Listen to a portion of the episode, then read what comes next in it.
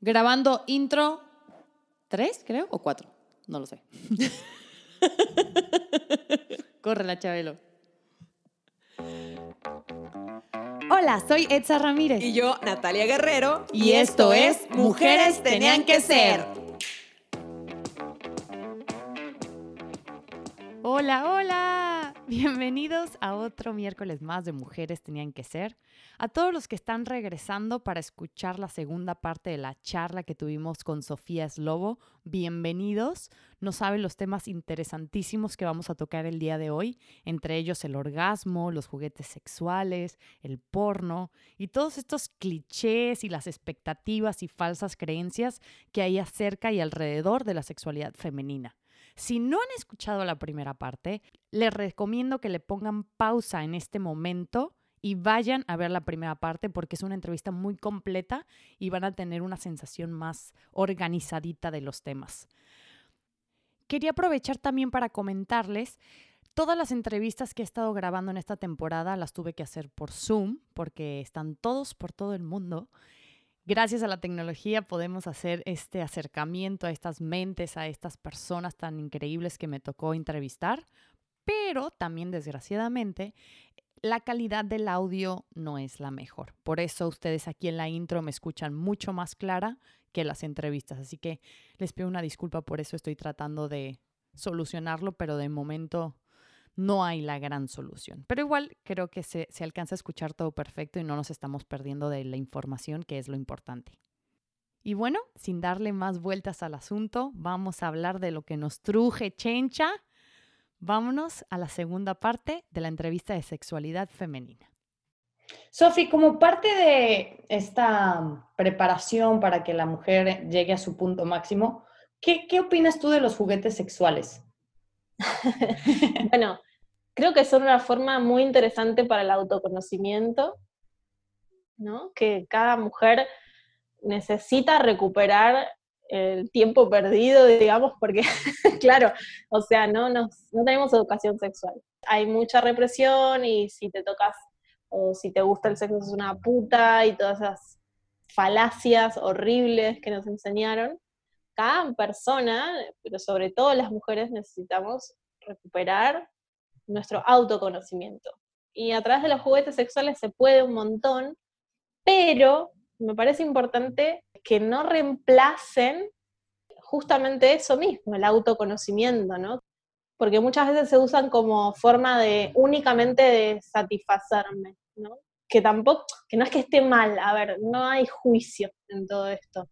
Me encanta que todo el mundo se toque, tenga orgasmos, con juguetes, sin juguetes, con lo que sea, más allá de cualquier juicio, porque la realidad es que cada persona es, está en su derecho de consentirse, de darse placer, de con lo que quiera, sean juguetes sexuales, sean sus manos, sean su mente, lo que sea. Me parece importante que cada persona pueda aprender a darse placer con su propio cuerpo también, con sus manos, con sus piernas, que, pueda descubrir los ritmos, porque el juguete sexual es como algo que en general vibra, vibra fuerte, ¿no? En el caso de los vibradores, o tiene como cierta dureza, cierta rigidez, como que es constante. Quizás en, los juguetes sexuales que son como más vibradores, como que la estimulación es mucha y, muy de repente.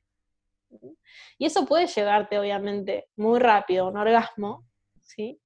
Pero es como, bueno, eso, como, bueno, me doy un orgasmo y, y, listo, y que está buenísimo también, pero me parece que la pregunta que está buena hacernos es, me conozco a mí misma, me sé dar lo que me gusta, puedo nombrarle a otra persona, ¿no? Cómo me gusta o cómo hacer.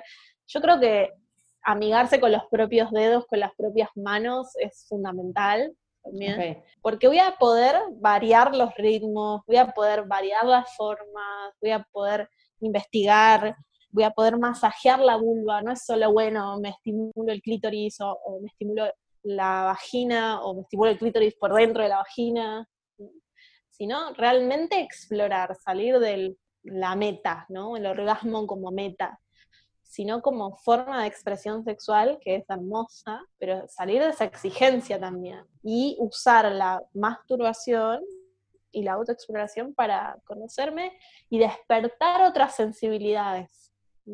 A veces los juguetes sexuales últimamente son como mucho eso, mucho vibrador o, mucho satisfier, no sé qué, que es como un succionador de clítoris y no sé qué. Bueno, buenísimo, la verdad que son súper divertidos. Pero cuánto le encargo todo mi autoconocimiento, mi placer, solo a un juguete, ¿no? Y además que me hiperestimula un montón que se pierden algunas sensibilidades si esa es la única manera. Así como con el sexo tipo mete, saca, solo de penetración, también se pierden sensibilidades, ¿no? Porque es como una forma duro, fuerte, rápido. Todo lo que sea duro, fuerte, rápido va a hacer que perdamos sensibilidades y en ese sentido los sextoy me parece que pueden tener como esa cara B, mm. eh, de que parece todo muy lindo, muy a nuestro placer, pero le estamos como endilgando solo el juguete sexual todo mi placer en vez de aprender a dármelo yo. Que algo que te contaba la otra vez tenía que ver con eso, ¿no? De, en mi propia experiencia a lo largo de mi desarrollo sexual, como que en un momento dije, pero no puede ser que, que solo lo haga de esta manera y esta sea la única manera. Quiero poder hacerlo yo con mis manos y aprender a darme placer y bueno, fui y lo hice, ¿no? Pero llevó un tiempo de exploración y eso es algo que pasa. Pero en esta cultura como de lo rápido, de lo ya, del dame el orgasmo ya, dame el placer ya, sí. nos perdemos de esto, ¿no? No sé si se entiende. Sí, sí, totalmente. A mí me pasó igual. O sea, y creo que también viene por el lado de tocarte con tus dedos cuando todavía no te amas a ti misma y no amas tu cuerpo es un poco raro, porque incluso yo puedo decir como que sientes como, ay, ¿qué es eso? Ay, no, porque está mojadito? O, ay, esta carnita que es, ¿no? Entonces, creo que el vibrador o, el juguete sexual te quita un poco de esa primera impresión o de, de ese contacto tan íntimo con tu sexualidad, pero a la larga estoy súper de acuerdo contigo que después no sabes quién eres, cómo eres, qué te gusta y, y, por lo tanto no lo puedes comunicar. Personalmente no creo que esté bueno que, que te saltes el paso de la masturbación con tus propias manos y que entiendas qué hay en tu vulva. Sí, tocarla, reconocerla, descubrir cuáles son sus formas, sus texturas, las cualidades de las texturas. El placer genital no es solo o el clítoris o la vagina, ¿no? Sino que sean los labios, alrededor, las ingles, eh, el calor, el calor mismo, no hace falta a veces ni tocar. Bueno, se puede jugar con muchos, muchos matices. También sabes qué, qué, me pasó a mí, que cuando uno está en la investigación de, a ver, ¿qué tengo que hacer para llegar al orgasmo? Y te metes a internet y haces esto. Como que uno piensa que hay una técnica que tienes que tocar tres veces aquí, esta velocidad, y listo, va a funcionar, ¿no? Arriba, arriba, abajo, a la izquierda. Sí, claro. Claro, o sea, trata uno como mujer de a ver cómo le tengo que hacer, o algunas amigas, ¿no? Que te dicen, no, pues yo le hago de este estilo y ahí vas y pruebas y no te funciona a ti, te sientes pésimo porque dices, no lo sé hacer. Entonces, como un poco también aclarar que no hay una técnica que funcione para todos, ¿no? Y eso ya cae en nuestra responsabilidad de jugar, animarte. Sí. sí, porque la sensibilidad genital es muy diversa también. Hay personas que, que le que le toquen el clítoris directamente es muchísimo, ¿no? Como que solo les gusta que les toquen arriba del capuchón o arriba de, mismo de la ropa interior, porque tienen un clítoris súper hipersensible. Hay otras personas que les gusta directo sobre el clítoris, más como más directo, más como piel con piel o más intenso. Hay gente que le gusta más a los costados. Hay personas que no les gusta que les toquen el clítoris. Claro, sí, sí, sí. Eh, hay personas que no les gusta que le metan los dedos en la vagina, o sea, mil cosas y todas válidas, pero hasta que no lo investigas, no sabes. Y lo mismo con otra persona, ¿no? No solo una con una misma. Muchas veces me llegan los comentarios de que, no sé, cuando mi pareja me dice qué te gusta o decime qué te gusta, no sé qué decirle. Claro. Porque no exploré para mí es divertido como investigar maneras, pero si ya sabemos que son maneras y que no es que hay una sola manera, porque no somos una receta, no, no podemos resetear, ¿no? Cada persona decir, ah, bueno, listo, esta, toma la receta para el orgasmo y listo, me compro el orgasmo, sino que sí, los cuerpos son muy diversos. Mismo para tocar eh, un pene, hay personas que les gusta eh, que les masturben el pene como seco, hay personas que, les, no se lo bancan a eso, hay personas que no quieren que les toquen el glande, hay personas que solo quieren que les toquen el glande, sí, sí, hay personas que les toquen el perineo, los testículos, bueno, y de diversas formas, como no, no me agarres nunca fuerte, solo agárrame fuerte.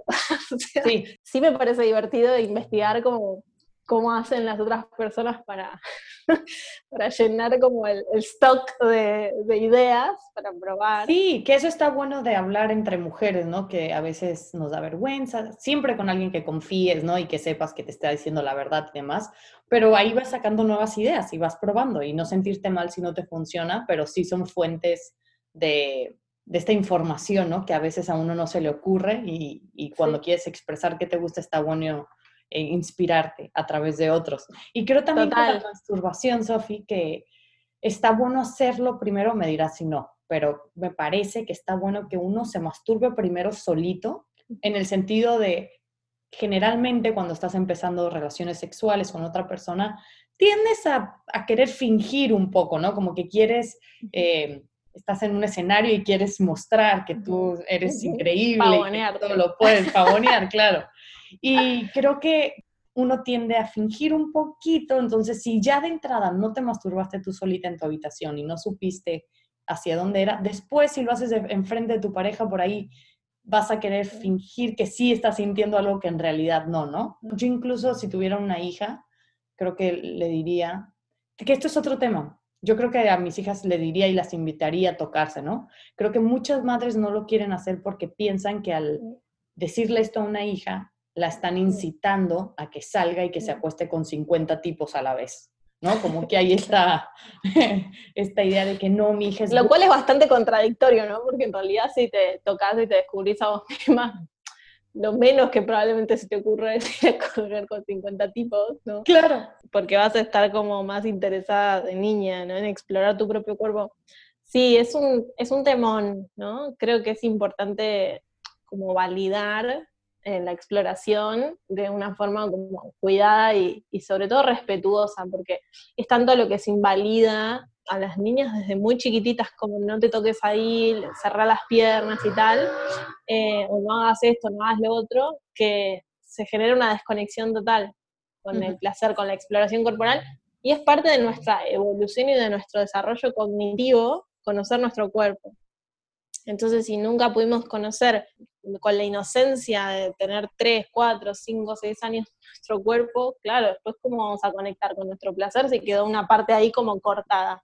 Pero bueno, venimos de generaciones como de mucho tabú, de mucha represión, de que pensamos, de, que mucha gente piensa que el sexo es algo malo, que tocarse es algo malo, y se relacionó así con su experiencia y por lo tanto le transfiere eso a los hijos y las hijas, sobre todo a las hijas, creo que es muy importante transmitir la, confianza de dar, darle un lugar seguro para explorar y respetar esa intimidad también.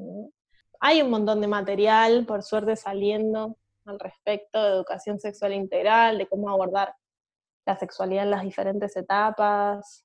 Yo recuerdo en mi preparatoria, esto es en México cuando tienes 15, 16 años, que en la clase de biología le dedican una semana, una semana y media al tema de sexualidad y es un horror porque de repente, no se dice la palabra pene y la mitad de la clase se está riendo y le causa como morbo. Entonces, te da tanta vergüenza que en realidad ni terminas entendiendo nada, ¿no? Entonces, creo que sí. es increíble que en tu casa tu madre o tu padre se sienten contigo, te hablen, qué está pasando, cuáles son tus opciones, te guíen, te acerquen material, como dices, libros, porque si no después va a costar mucho sacar esos traumas, esa pena, ese miedo, ¿no? Que trae la sexualidad reprimida. Sí, y también lo que se llega a abordar desde los colegios es, es muy desde la, reproducción, ¿no? desde la reproducción, desde lo... De hecho, se le sigue llamando órganos reproductivos, ¿no? Sí.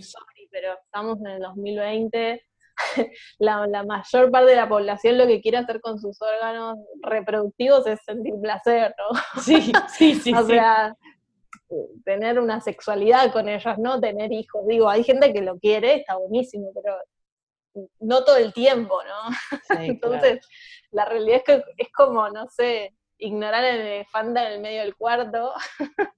Eh, y no se habla del placer, sobre todo. Eso es un problema. No se habla sobre el placer porque sigue pareciendo que está mal.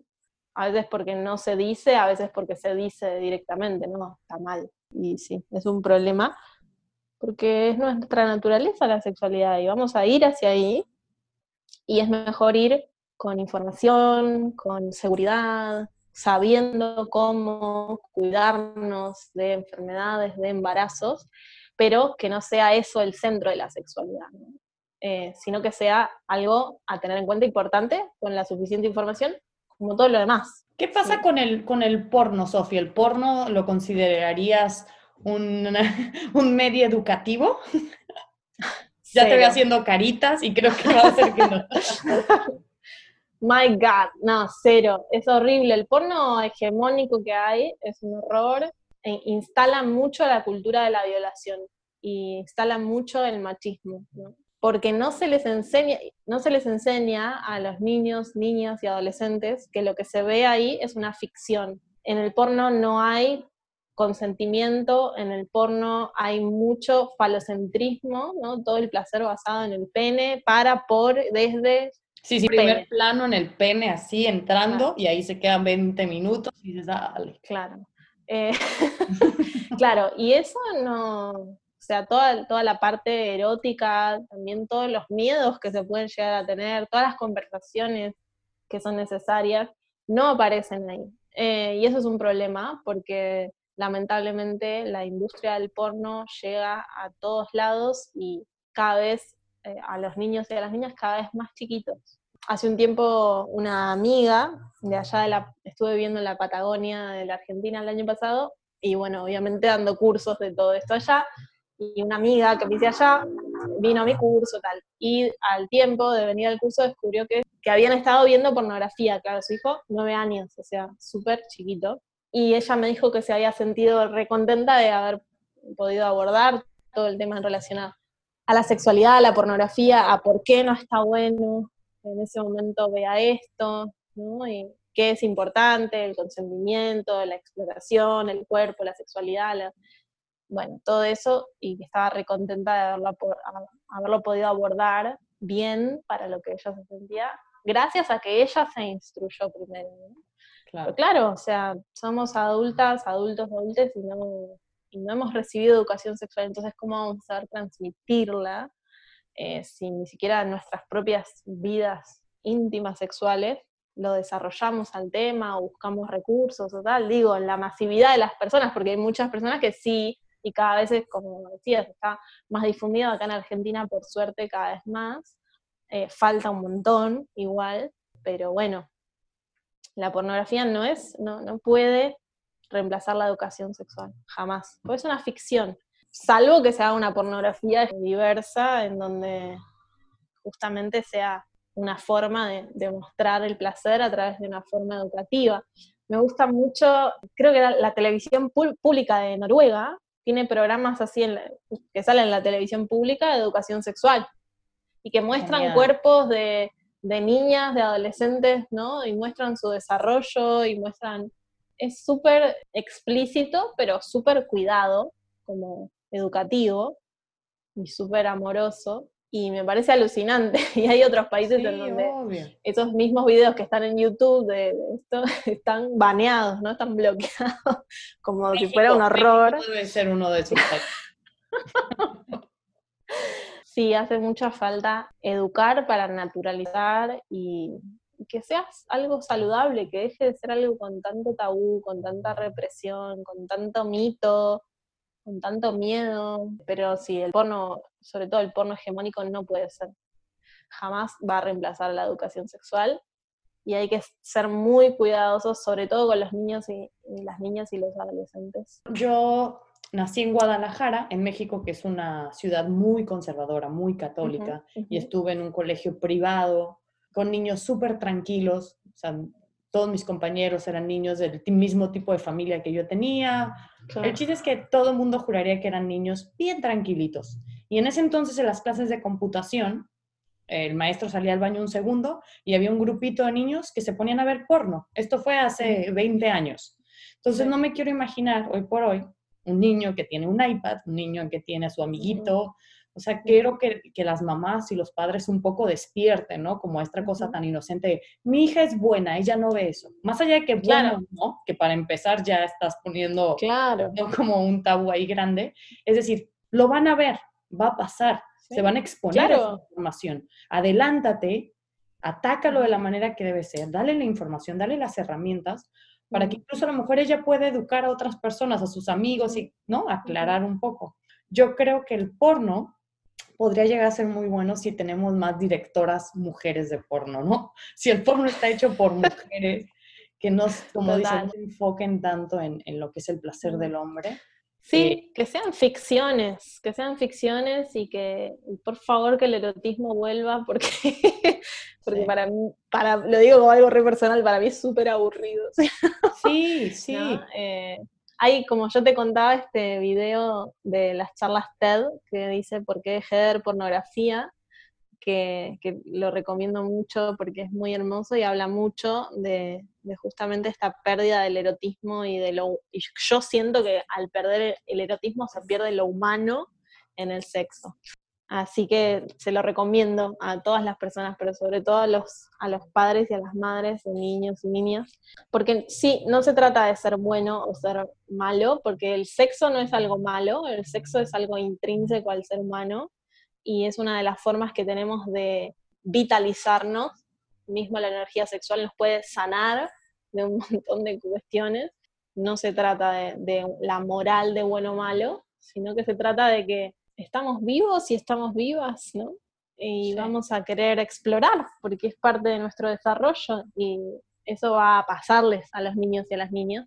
Y esto que vos contaste, esta anécdota, claro, a mí me pasaba lo mismo, recuerdo las, en las clases de, sexto grado, mis compañeritos con las revistitas de la clase de computación, lo mismo.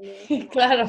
Claro, la curiosidad, pero cómo está planteado el, sexo dentro del ambiente de la pornografía, claro, los niños y las niñas sobre todo, no, están preparados emocional ni psíquicamente para, para todo lo que eso les puede producir, porque mucha muchas personas, muchos niños y niñas hasta se asustan de la respuesta sexual de su cuerpo ante la excitación, porque no hay, no, en ese momento quizás como no hay un desarrollo todavía emocional en relación a la sexualidad y al deseo, no hay una concordancia, ¿no? De, ah, entiendo que me calenté porque esto me gusta y de hecho se puede sentir como abusivo dentro de su cuerpo mm. ver eso, por lo que le está produciendo esa sexualidad que está viendo, pero quizás no quería ver tanto, no sabía si quería, pero le daba curiosidad, o el compañerito o la compañerita le mostró, o le apareció en el celular bueno, es como súper invasivo, es un temón que, es importante investigar más, buscar más recursos. Y una página que a mí me gusta mucho, que recién te contaba que ahora estoy vendiendo algunos de mis productos a través de este proyecto, que se llama Kinky Vibe eh, Argentina, que son una tienda erótica, pero también una consejería sexual súper no binaria y tiene un montón de fanzines sobre anatomía, sobre imen, sobre diferentes tipos de sexualidad, eh, hasta fetichismos, pero de una forma súper eh, educativa, me encanta, se los recomiendo un montón. Todas estas cosas que está nombrando Sofi las voy a poner abajo en la descripción del podcast para que vayan y los visiten también.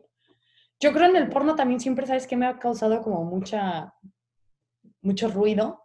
O sea, nunca nadie se pone en condones, o sea, no hay enfermedades, ¿no? O sea, todo es increíble, nada más, listo, entra, sale, perfecto. Entonces, creo que también desinforma mucho a los chicos en cuanto a cómo cuidarse la salud, ¿no? Que también es un tema importante que decíamos de la sexualidad. Sí, sí. Y, y, también el peso que le pone a la mujer de tienes que pegar gritos y tienes que gemir increíble y tienes que ponerte las piernas detrás de la cabeza, o sea, pretzel. O sea, tenés que ser casi una bailarina de ballet para poder coger. Bailarina, maestra de yoga, o sea, todo. Maestra de yoga, claro. O sea, ¿por qué no nos avisaban antes y no hacíamos todas las especializaciones? claro.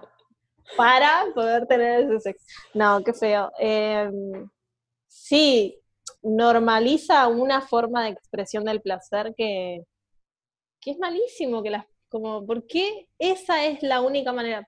Hay gente que no le pasa eso, y no va a expresar algo que no le pasa, o pone otras caras, o hace otros ruidos, o le pasan otras cosas. 15% de las mujeres en general, ¿no? Son las que logran el orgasmo por penetración. ¿Qué pasa con los, las otras formas de orgasmo? ¿Qué pasan con el sexo oral, el sexo anal, eh, la penetración con dedo, ¿no? O sea, que como mm. que no explora, me parece, a profundidad todo este abanico mm. que nosotros como mujeres podemos mm. explorar para llegar a nuestro orgasmo.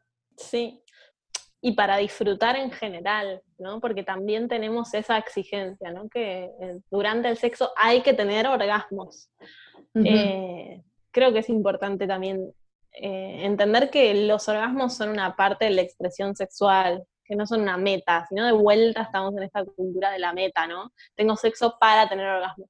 Yo tengo sexo porque es una de las formas en las que se expresa mi energía vital, es una de las formas que me da ganas de vivir y compartir con otra persona o conmigo misma. Y si me sucede un orgasmo, me doy un orgasmo, me dan un orgasmo, pasa el orgasmo, genial, pero no se acaba ni se termina el mundo ahí.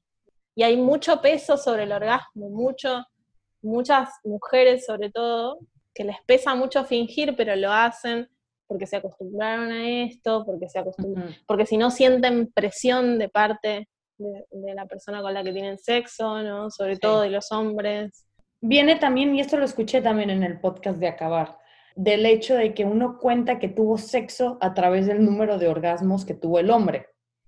En uno de los episodios narraban una cosa que una chica decía, no, cinco veces hice el amor ayer. Y la chica le dijo, ¿cómo cinco? ¿En, dos horas estuviste con el chico? ¿Cinco veces? Y ella, sí, cinco.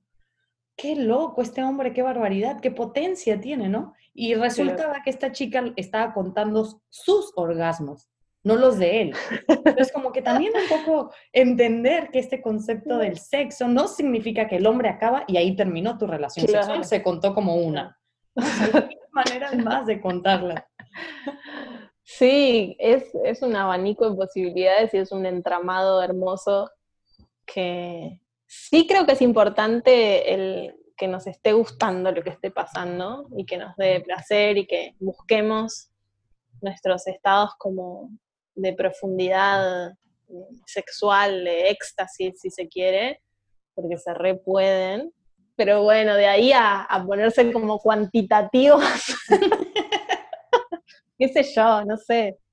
Me parece que, es común, pero que desvirtúa un poco. ¿Qué importa? O sea, pueden haber breaks para ir al baño, para conseguir comida, para charlar, para hacerse masajes, para porque vino el gato y se cruzó por la cama. Eso, eso ¿sabes qué me hace pensar? Y ahí es algo muy loco. Que nos hacen creer como que o sea, si tú tienes que hablar de sexo con tu pareja en cuanto a qué te gusta, qué no, o tipo, ay, perdón, tengo que ir a hacer pipí, o sea, si interrumpes el flow del sexo está como mal, ¿no? Es cero sexy hablar de esas cosas. Y nada que ver, o sea, no hay nada más sexy o nada más constructivo, claro, que estar con una pareja y decir, a ver, ¿sabes qué? Como que ya me cansé y como que no pasó nada, listo, cortemos, vamos a una peli, o sea, como que no es que uno viene al mundo y sabe coger increíble y que vas a tener siempre esta química de fuego, donde los dos van a durar 30 minutos y vas a tener siete orgasmos seguidos.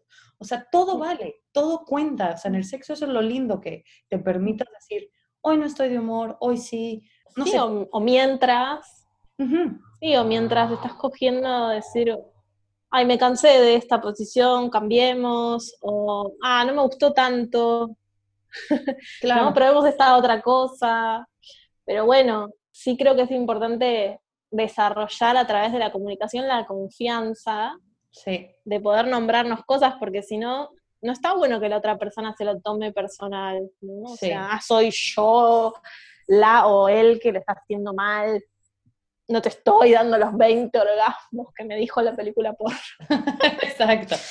que vi a los ocho años. Mis amigos me dijeron que esto funcionaba así, que a ellos les funciona. Ay, no. Sí, no, cero. somos muy, muy diferentes las personas y está re bueno, como vos decís, hablar de sexo, hablar, se puede hablar durante el sexo, se puede hablar antes del sexo, se puede hablar después del sexo, se puede nombrar lo que sí me gusta, lo que no me gusta. Se puede eh, planear, ¿no? Hoy a las 8. Se puede replanear, me encanta. Eso, eso es re divertido, porque también es esta cosa de que solo puede ser espontáneo.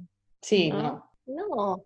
Y, de hecho podemos como decir planearlo y tal, y estar en ese momento y que, y que nuestro sexo sea hacernos masajes y besarnos y apretar y ya también. Si no pinta otra cosa, como decimos acá.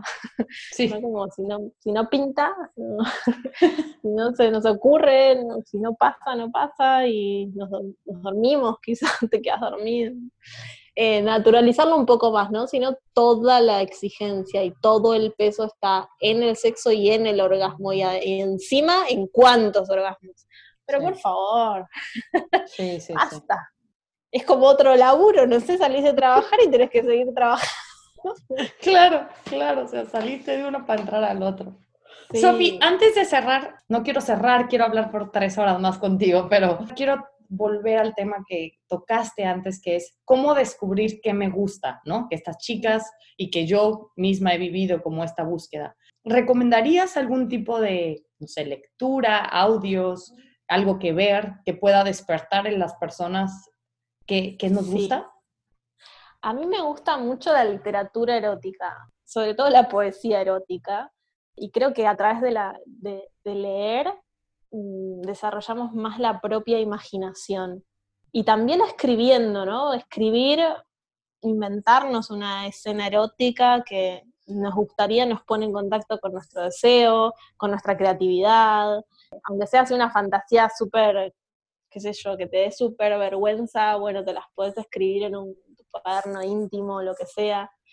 producirlo es interesante, eh, porque quizás hasta de ahí mismo salga qué me dan ganas de probar o de hacer, o, o, de imaginarme mientras tengo sexo o mientras me toco. Pero bueno, la literatura erótica me gusta mucho. Hay una, una novela que se llama La cinta de Escher, de Abel Poulanik, un escritor de acá de Argentina, hay toda una saga de libros que se llama La Sonrisa Vertical, que es literatura erótica, eh, que las pueden buscar, ya tiene un par de décadas, pero está buenísima. También descubrí una página que se llama Vox, con triple X, donde hay audios en inglés y en francés por ahora, de, son como, como historias eróticas mm, que son medio como una guía para tocarte una guía de, qué hacer, y me parece que está linda, como súper interesante porque mientras te van contando una historia, como que te van guiando a hacer diferentes cosas. Y a mí lo que es como a través de la escucha, me encanta también, como que lo visual me parece que está re bueno, bueno, Erika Last, eh, hay un montón de, directoras de porno que no, que no es hegemónico. Bueno, en un montón. Hay algunas directoras de porno que no son hegemónicas, que, están re buenas. También mirar. A mí me gusta mucho el arte de alpha channeling, que son ilustraciones en Instagram, o bueno, bueno en otras que están en otros idiomas que no sé pronunciar bien, pero que después les paso. pero ver cómo, a mí me gusta mucho mirar ilustraciones, escuchar estos audios. Y todo eso siento que nos puede traer como mucha sensibilidad y mucha imaginación. A veces lo que entra por los ojos, lo más visual, es como más directo, como más servido en bandeja y no estimula tanto la imaginación. Yo sugiero sobre todo para las personas que les cuesta conectar con su deseo o que ya sea porque actúan mucho como lo que aprendieron en el porno o porque les cuesta conectar con, o sea, de cero, están de cero, eh, les recomiendo mucho ir estimulando, ir como nutriendo esa, esa parte. Y también hay un libro que se llama Amor Tántrico, de una maestra tántrica, Ma Ananda Sarit, y su amiguejo, que es un compañero, eh, que hay un montón de, ejercicios para conectar con la sensualidad y como con el, gusto, con el tacto, bueno, todo lo que es que yo, plumitas, velitas, olores, sabores, claro. Ya la estoy pidiendo en Amazon en este momento. sí, me parece súper interesante sumar gustos. O sea, yo creé un lubricante que es de aceite de coco y cacao orgánico, que es comestible, ¿no? bien, bien. genial. que sea gustoso, pero literalmente también, poder jugar con eso. y que todo eso estimule también nuestra imaginación, ¿no? Y que después hay, bueno, un millón de, miles de, prácticas, todo lo que es fetichista, es un universo también muy hermoso, que a veces uno se imagina tipo de esas cosas como exageradas. Claro, eh, que es una práctica, pero digo, hay miles de, de, fetichismos como más soft, que son muy lindos. Y eso es lo lindo, ¿no? Una vez más de, de imaginar y de descubrir qué te causa placer. Sí, Total, total. Sofi, última preguntita. Eh, ¿A quién mujeres tenían que ser? Preguntamos al final siempre, ¿a qué mujer admiras y por qué? Bueno, me quedé pensando en esa pregunta. Me cuesta elegir una. No sé si puedo elegir una. Puedes decir eh, varias. Genial. primero, me inspiran mucho las mujeres de mi, de mi comunidad más cercana, eh, porque creo que que es importante y necesario como seguir llevando toda esta, mm, toda esta cultura del placer y de la educación y que siento que es lo que va a romper con la violencia eh, de género sobre todo y la violencia en general. Así que a, todas las mujeres que trabajan por la sexualidad dentro de, de mi comunidad más cercana, que son las que por ahí más cerca tengo, a ellas las admiro mucho y admiro mucho a dos señoras, porque ya a esta altura son señoras, que una de ellas es eh, Christian Northrup, una médica estadounidense, creadora del libro Cuerpo de Mujer, Sabiduría de Mujer, que es como para mí la Biblia mm. eh, de la salud y de la sexualidad de las mujeres.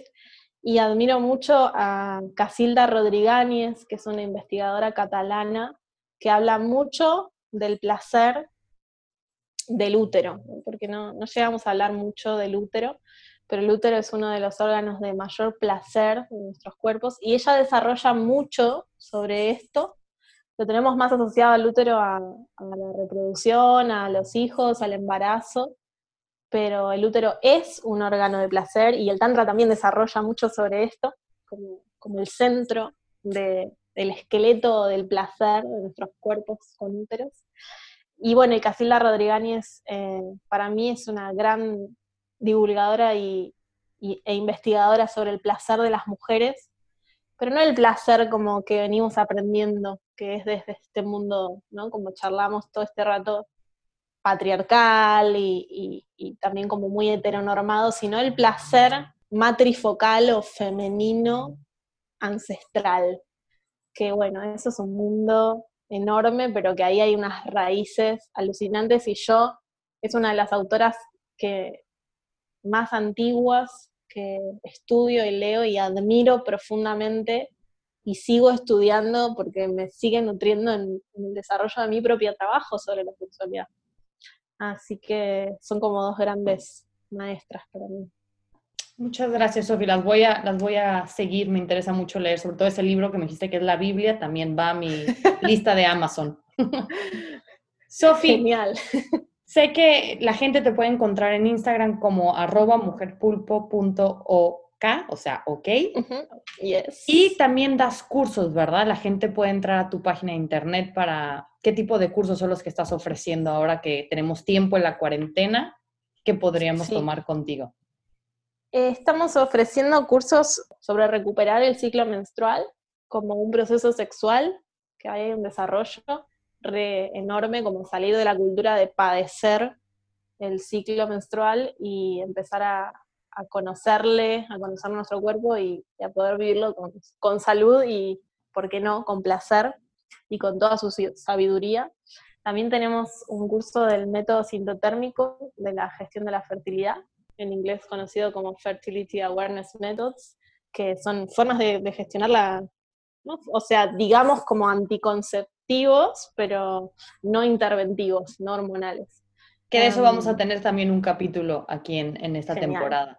Esos dos, también estamos ofreciendo Anatomía del Placer, que es eh, sexualidad de la, con un aporte del Tantra, ¿no? ¿Es para hombres y mujeres ese, en la anatomía del placer? Hay dos versiones. Por ahora venimos haciendo solo para mujeres, porque suelen sumarse pocos varones, pero cada tanto hacemos alguno mixto o para todos, como digo yo. Talleres de tantra para parejas, también okay, interesante. El tantra no es solo para parejas, pero hay tantra para parejas o para mujeres o para todos.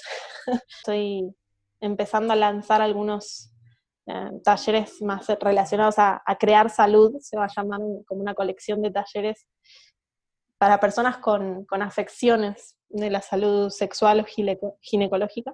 Algunas eh, publicaciones de, material escrito sobre sexualidad para los diferentes tipos de cuerpos. No para, Sofi. Qué lindo que estés creando todo esto y que nos estás ayudando a tantas mujeres y hombres a reeducarnos y a pasar esta información y hablar de estos temas y, cambiar la percepción que tenemos de la sexualidad femenina. Gracias por estar aquí, gracias por dedicarme este tiempo, por compartirte, por abrir con nosotros. Yo voy a ser, ya te dije, yo voy a ser tu clienta, ya me, voy a anotar en los talleres. Bueno, bienvenida. Un placer para mí también compartir, también llegar a, México y a, y a todas las, no sé qué otra Estamos en todos lados, ahí hasta en Francia, unos que nos escuchan. Genial. Personas hispanohablantes de todo el mundo. Exacto. Eh, gracias, muchas, muchas gracias por invitarme. Gracias a todos los que nos están escuchando. Espero que les haya servido, que les haya movido algo, que les haya causado curiosidad y que se acerquen a estas fuentes que nos dio Sofi, que se acerquen a Sofi misma, entren a su Instagram, síganla, y compártanlo si, hay, si sienten que hay alguien que puede beneficiarse de esta charla. Esa es la intención, que esta segunda temporada traiga información y que por lo tanto nos dé poder esa información. Gracias por estar aquí, nos vemos el próximo miércoles en Mujeres Tenían que Ser.